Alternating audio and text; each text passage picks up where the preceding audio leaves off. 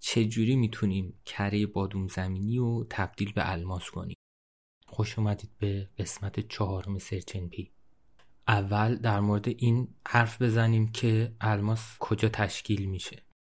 زمین 6 تا لایه داره. یه پوسته داره یه گوشته بیرونی داره یه گوشته داخلی داره یه هسته بیرونی داره و یه هسته مرکزی. الماس توی عمق 2800 کیلومتری زمین تشکیل میشه. یعنی جایی که گوشته بیرونی هستش. به اینا دمای 4000 درجه سیلسیوس هم اضافه بکنیم. الماس برای اینکه توی اون نقطه تقریبا یه فشار 237 هزار برابری اتمسفری که الان داره به ما فشار میاره روی اتم ها فشار میاره و در نهایت الماس تشکیل میشه. الماس چیزی نیست غیر از اتم هایی که خیلی با فشار نزدیک هم قرار گرفت. کره بادوم زمینی هم از کربن قاعدتا تشکیل شده و یه سری مواد دیگه.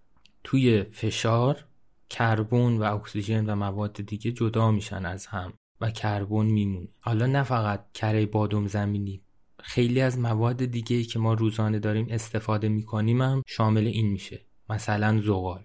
زغال هم میشه با فشار دادن مناسب با فشار دادن به اندازه کافی به الماس تبدیلش کرد. الماس هم سختترین ماده شناخته شده روی زمین در واقع سختترین ماده طبیعی روی زمین دانشمندان اومدن کره بادوم زمینی و توی همین شدت فشار قرار دادن و بعد از چند هفته به الماس تبدیل شده. پس الان فهمیدیم که الماس دو مدل الماسی که به صورت طبیعی از زیر زمین بیرون میاد و الماسی که مصنوعی توسط انسان تولید میشه. از یه سری شرکت ها بودن و یه سری برند ها بودن که اومدن از آغاز هزار جدید اومدن تولید الماس مصنوعی رو شروع کردن.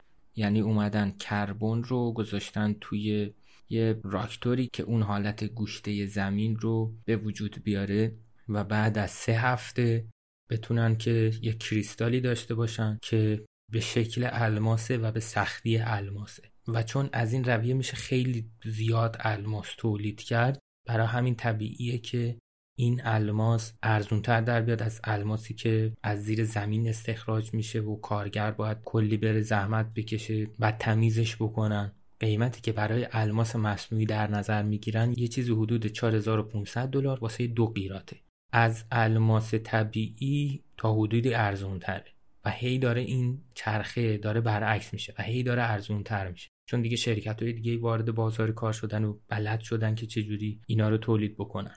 مثلا از سال 2010 که فروش الماس مصنوعی تقریبا 10 درصد کل خریدارای الماس الماس مصنوعی رو می‌خرید. این روند هی ادامه پیدا کرد. تا اینکه سال 2018 50 درصد مردم یعنی نصف کسایی که داشتن الماس میخریدن الماس مصنوعی میخریدن. نسل جوانتر ترجیح میدن که الماس مصنوعی رو بخرن. نه فقط به خاطر ارزونیش به خاطر مسائل اخلاقیش. مثلا اگه بخوایم الماس رو استخراج کنیم الماس تو کشورهای فقیره توی آفریقاست توی هند توی برزیل مثلا.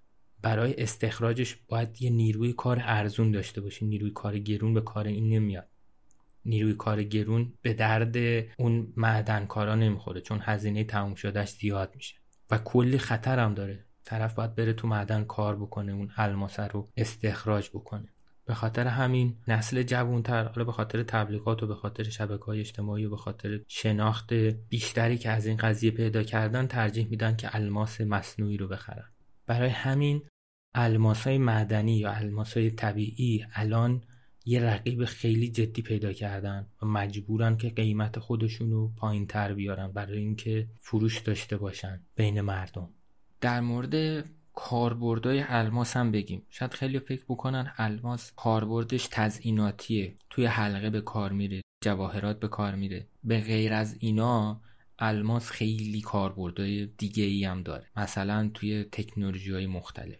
توی برش دادن فلزات الماس به کار میاد چون سختترین ماده است. توی تکنولوژی 5G و 6G که در آینده می‌خواد بیاد توی خودروهای برقی توی تولید خودروهای برقی توی هوش مصنوعی همه اینا از الماس استفاده میشه.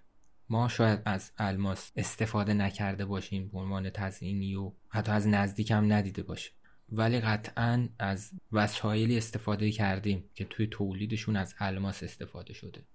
حالا همینطور که داریم رو به جلوتر میریم الماس داره هی ارزون و ارزون تر میشه. پس امیدواری هستش که این ماده اختصاصا دیگه فقط به طبقه ثروتمند تعلق نداشته باشه و طبقه های دیگه هم بتونن به اندازه خودشون در حد وسع خودشون بتونن از این ماده داشته باشن. اینم از قسمت چهارم. منابع این قسمت رو می‌ذارم توی page اینستاگرام.